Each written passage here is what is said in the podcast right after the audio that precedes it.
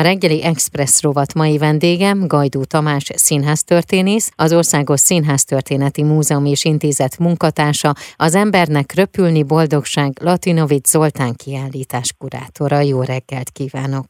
Kedves az Országos Színháztörténeti Múzeum és Intézet háromnapos finisztást tart március 13-a és 15-e között a Bajorgizi Színész Múzeumban az Embernek röpülni boldogság Latinovic Zoltán című kiállítása lezárásaként. Bizony mi erről a kiállításról beszélgetünk még 2021 végén, novemberében, és akkor ajánlottuk a hallgatóknak. Most pedig akkor elérkeztünk ide, hogy egy háromnapos finisztással fog zárulni ez a kiállítás. Mi milyen volt egyébként az eddigi látogatottság? Hogy lehet ezt összefoglalni? Úgy lehet összefoglalni az eddigi látogatottságot, hogy nagy érdeklődéssel tekintették meg ezt a kiállítást. Természetesen olyan számokat nem tudunk produkálni, mint a nagy múzeumok, de a mi életünkben, vagy a mi gyűjteményünknek, vagy múzeumunknak a történetében ez egy kiemelkedő jelentőségű tárlat volt. De nem csak a látogatószám miatt érdemes arról beszélni, hanem inkább a kísérő programjainkat. Uh-huh is sok embert vonzottak, és volt közülük néhány, amely valóban kiemelkedő. Több beszélgetést szerveztünk olyanokkal, akik még ismerték és becsülték és találkoztak Latinovic Zoltánnal. Természetesen Frederik Károly, mint Latinovic Zoltán testvére, nagyon sok mindent elárulta az otthoni életről, arról, hogy a családi ünnepeken Latinovic Zoltán hogyan szavalt, vagy a karácsonykor hogyan tett emlékezetességbe az ünnepet. De kiemelkedő programunk volt, amikor Cserhalmi György uh-huh. eljött hozzánk, és ő valóban olyan apróságokról, vagy részletekről, vagy olyan epizódokról számolt be, amelyek nem nagyon tudtunk, és nem nagyon volt közismert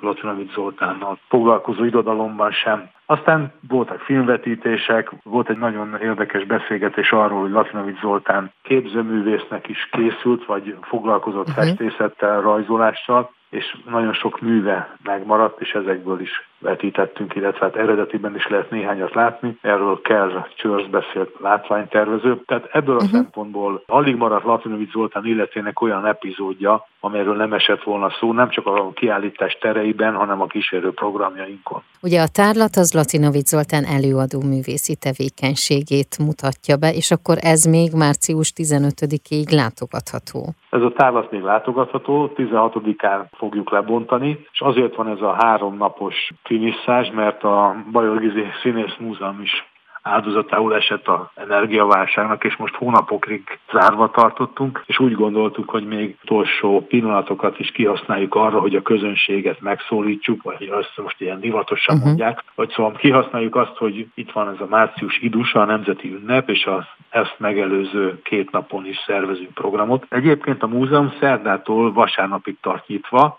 Most ennek a finiszázsnak az is a különlegessége, hogy hétfőn és kedden is meg lehet nézni a kiállítást. Vegyük át akkor ezeket, jó, hogy pontosan mi fog jó, történni jó, jó. március 13-án, március 14-én és március 15-én. Március 13. Március 13-án a Kaláka együttes lesz a vendégünk. Ők nagyon sokat fölléptek Latinovic Zoltánnal, vidéki körútjain is, kísérték, de Budapesten is, és eljön a zenekar, Grillus Dániel, Grillus Filmos, Bece Gábor és Radványi Balázs, és ők visszaemlékeznek ezekre az együtt töltött napokra, elmondják azt, hogy hogyan találkoztak Latinovic Zoltánnal, és hogyan határozta meg Latinovic Zoltán az ő programjukat is, illetve ők hogyan hatottak Latinovic Zoltán előadó művészetére, és reményeink szerint, illetve hát ezt erre ígéretet uh-huh. kaptunk, néhány dalt és verset is előadnak abból a programból, amelyet Latinovic Zoltánnal is játszottak. Aztán érkezik március 14-e, ahol hát, tárlatvezetés és beszélgetés lesz a Latinovics kiállításban. Még az utolsó tárlatvezetést én megtartom uh-huh. ebben a kiállításban,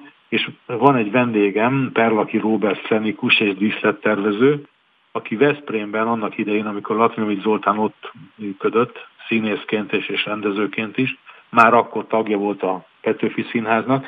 Vele beszélgettünk Latinovics Zoltáról, van néhány féltre őrzött dokumentuma is, azokat is elhozza és megmutatja. Tehát ez lesz a, ez lesz a keddi program. És aztán érkezik március 15-én. És aztán március 15-én uh-huh. Fontos megjegyezni, hogy március 15-én az időszaki és az állandó kiállításainkat ingyen lehet látogatni, és ezt a programot is egy felolvasó színház lesz, Hol Zsuzsa, Vég Péter és Rutka Robert közreműködésével. Titkokat őrző mesevilág, ahol születtem, ez a címe, és hát Latinovics Zoltán műveiből, elsősorban a kötszurkálóból és a Verset mondok című kötetből, de levelezésből is, és néhány Latinovics Zoltánhoz közel álló ember visszaemlékezéséből hallhatnak részleteket az érdeklődők. Egyébként ezt az estet már harmadszor láthatják az érdeklődők, mind a két alkalommal nagyon nagy volt a sikere, és ezért újra elhívtuk őket. Tehát akkor finisszás március 13-a és 15-e között, és akkor ahogy hallatták, március 15-én pedig ugye a nemzeti ünnepre való tekintettel minden kiállítás, tehát az állandó kiállítás, illetve a finisszás programok is ingyenesen látogathatóak. A Bajorgizi Színész Múzeumban mi várható még idén? Mernek, vagy merünk előre tekinteni? Hát muszáj előre tekinteni, uh-huh. előre kell tekintenünk, készülünk egy kiállítással, amelynek még a pontos időpontját ebben a pillanatban én nem tudom megmondani. A Petőfi év alkalmából rendezzük ezt a tárlatot. Vándorszínész Petőfit, illetve a vándorszínészetet mutatja be ez a kiállítás. Tehát nem annyira csak Petőfi alakjára összpontosít, hanem bemutatjuk azt is, vagy arról is esik szó, hogy mi volt az a vándorszínészet, hogyan kell elképzelnünk, miket játszottak, milyen körülmények között, melyek voltak a legfontosabb együttesek, a legfontosabb igazgatók, színészek, és hát persze egy kiállításon a lényeg az, uh-huh. hogy milyen dokumentumok maradtak fönn, hát vannak azért szillapok, olyan versek, amelyeket a jeles művészekhez írtak egy-egy alkalomra, tehát azért nincs olyan nagyon gazdag tárgyi emlék, de ezt kiegészítjük mindenféle látványelemmel. Uh-huh. Ennek a kiállításnak a látványtervezője Mira János díszlettervező lesz.